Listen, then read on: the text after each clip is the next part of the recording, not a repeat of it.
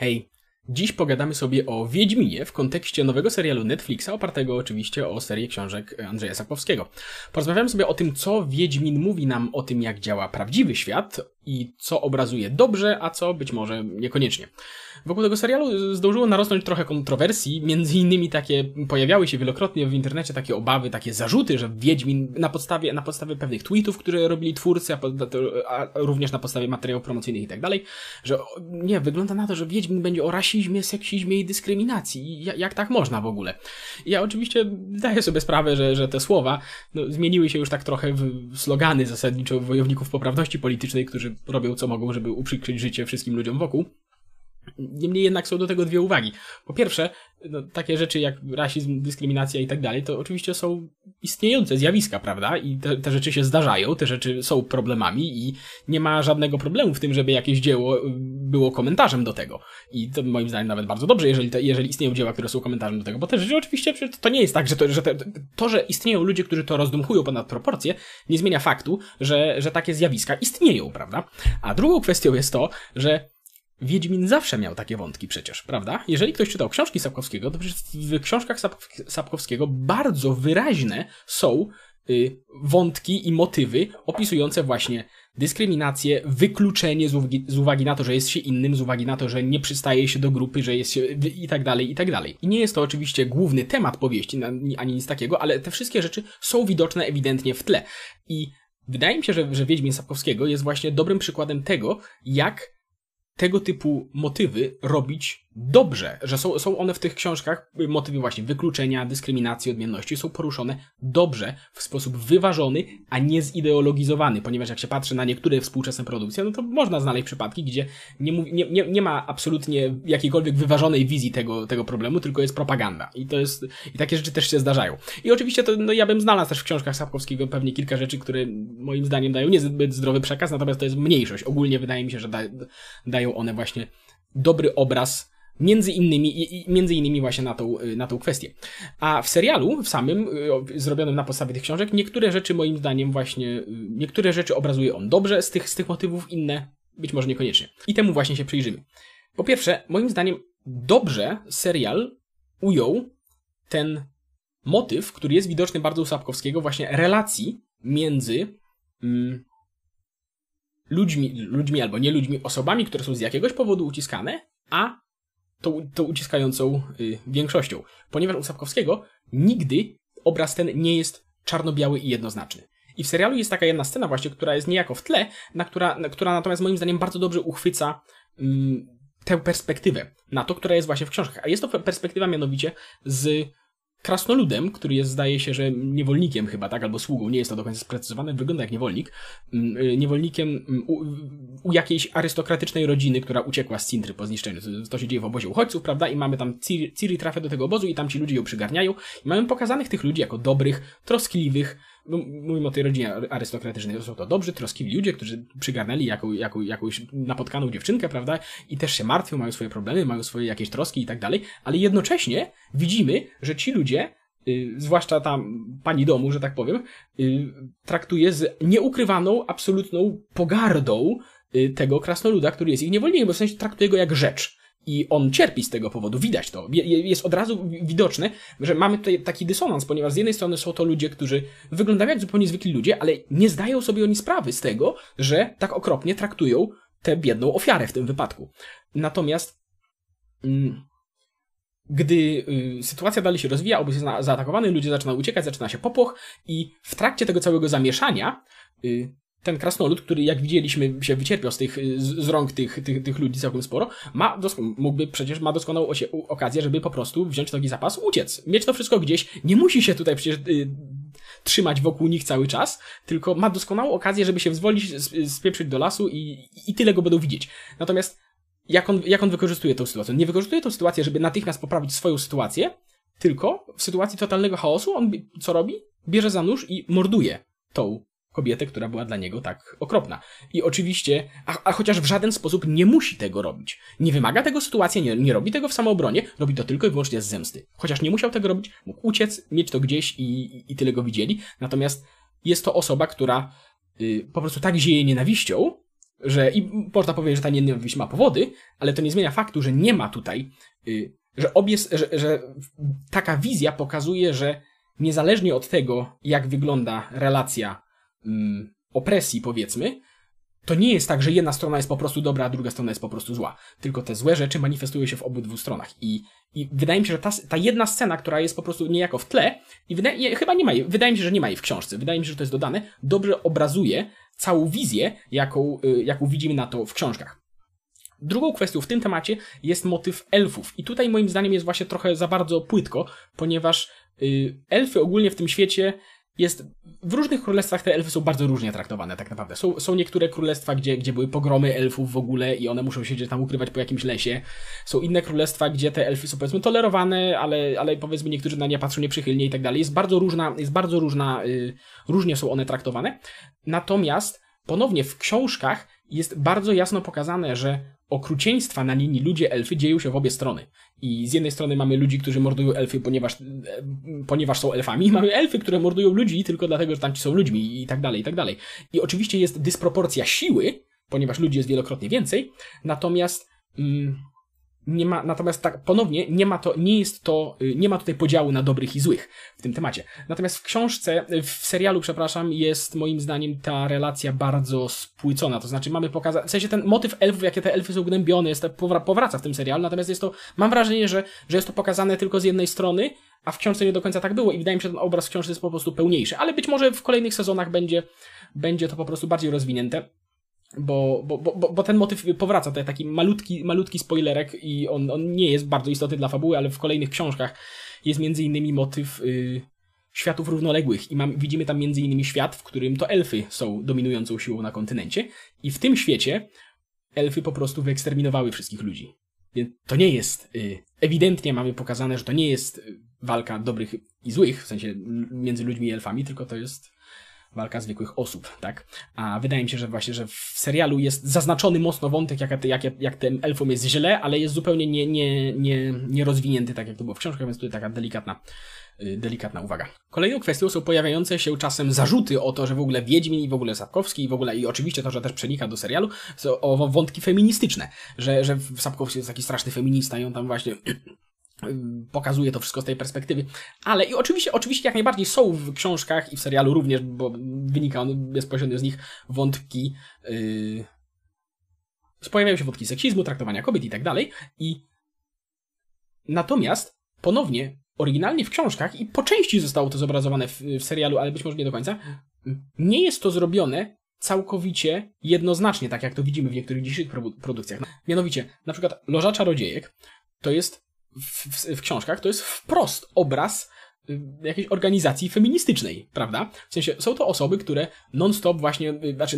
bardzo silnie podkreślają, jak one walczą o prawa kobiet, jak trzeba tutaj się skupić na kobietach, ponieważ one nie są traktowane tak, jak powinny być i tak dalej, i bardzo, bardzo głośno z tymi sloganami chodzą, ale jednocześnie są to osoby, które patrzą na absolutnie wszystkich z góry i z pogardą na innych ludzi i są święcie przekonane o to, że to one wiedzą najlepiej, jak powinien wyglądać świat i beztrosko używają przemocy do realizacji tego i do podporządkowywania sobie ludzi. I to nie są pozytywne postacie.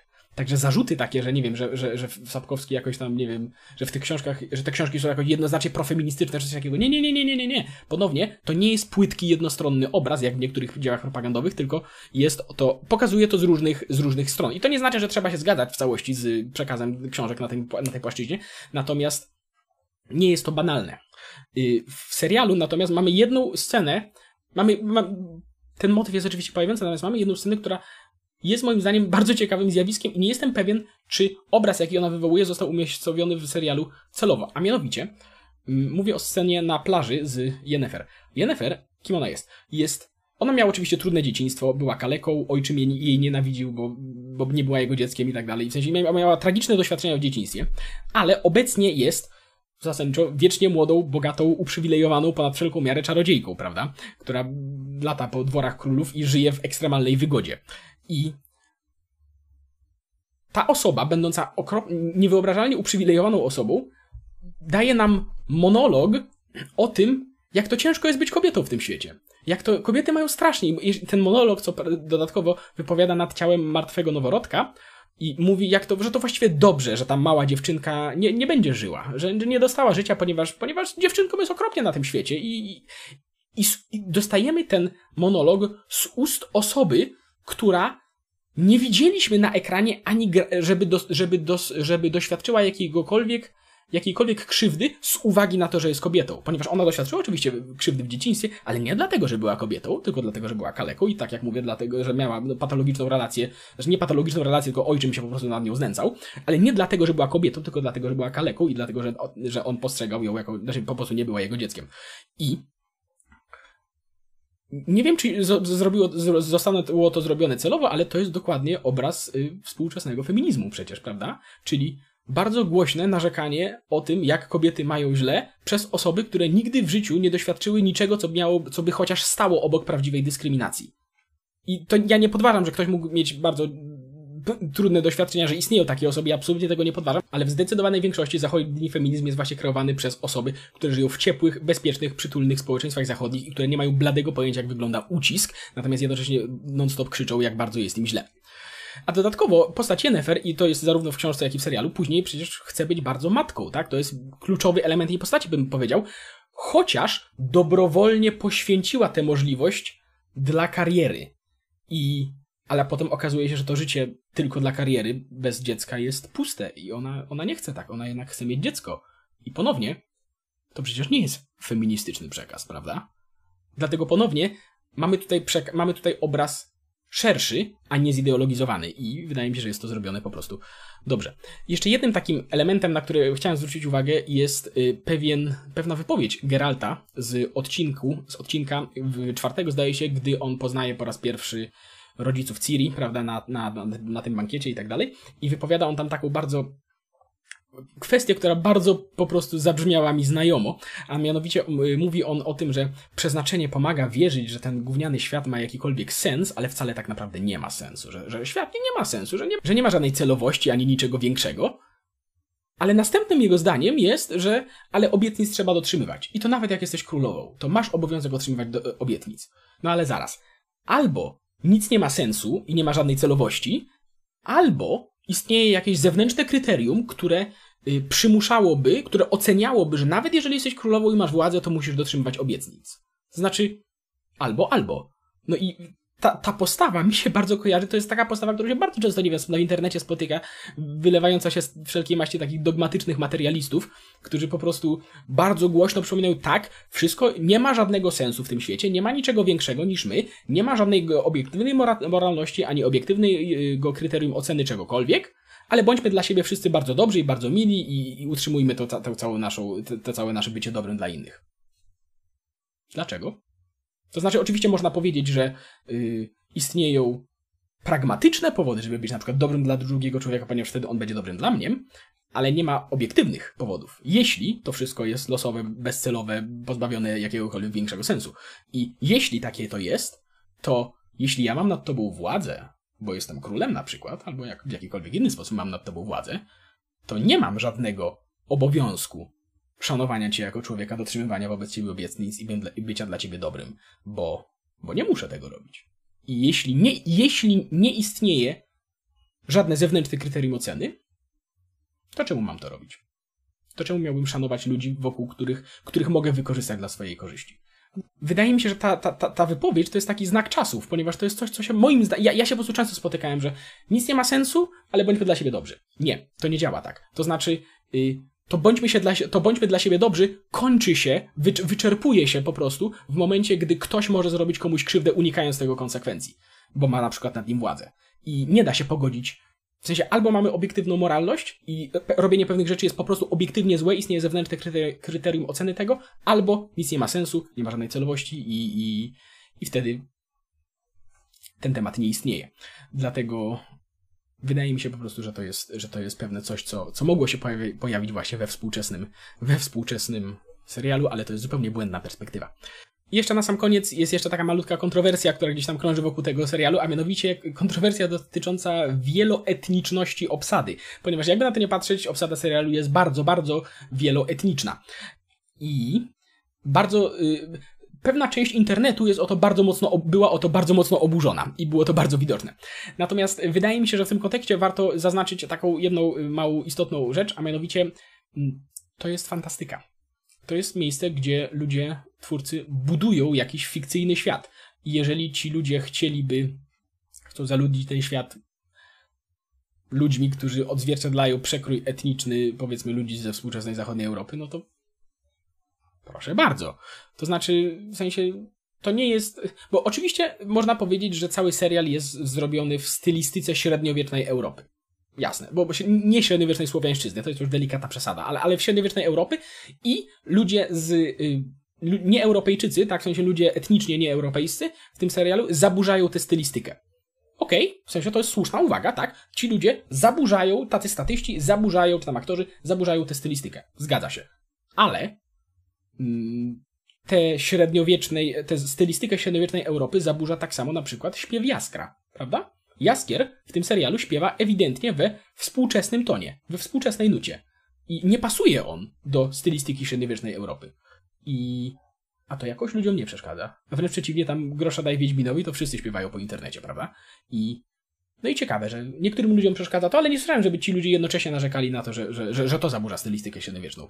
Więc wydaje mi się, że generalnie po prostu zachęcam do nieprzesadzania. W sensie można zwrócić uwagę, że tak, zaburza to stylistykę, proszę bardzo, okej, jasne, ale wydaje mi się, że są ważniejsze rzeczy do przejmowania się niż zaburzona stylistyka. Tak od siebie, jeżeli miałbym ja coś dodać, bo tak jak mówię, ja jestem generalnie, być może to jest też kwestia różni ludzie różnie mają, ale mi naprawdę nie przeszkadza adaptowanie.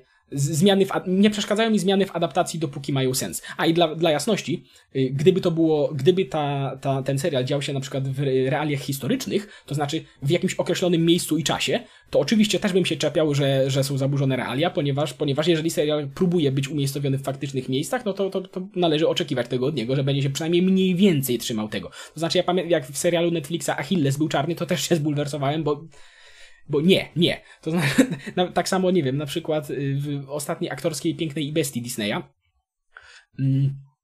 która się dzieje we Francji. Jest to powiedziane, jest tam Paryż w tle i wygląda to na jakiś XVI wiek i w tej XVI-wiecznej francuskiej wiosce 1/3 wieśniaków jest czarna.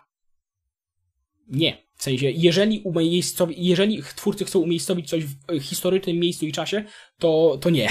To niech nie robią tego typu zabiegów. Natomiast jeżeli budują świat od zera, budują swój własny świat, to proszę bardzo, w sensie, no to jest adaptacja, mogą sobie wymyślić, co chcą. Natomiast jeżeli ja miałbym się do czegoś osobiście przyczepić, to ja bym po prostu w momencie, kiedy mamy społeczność wieloetniczną w jakimś fantasy, to chętnie bym zobaczył, jak ci ludzie się tam znaleźli. Ponieważ społeczności wieloetniczne nie robią się same z siebie, prawda? To znaczy, czy to są, nie wiem, czy to jest społeczność postkolonialna na przykład, czy może są to przybysze z jakichś odległych krajów, którzy się tam osiedlili po prostu i ta społeczność wyrosła w ten sposób. Jestem po prostu ciekaw, ale to jest takie moje czepialstwo. Natomiast wydaje mi się, że jeżeli się buduje ten świat, to po prostu chciałbym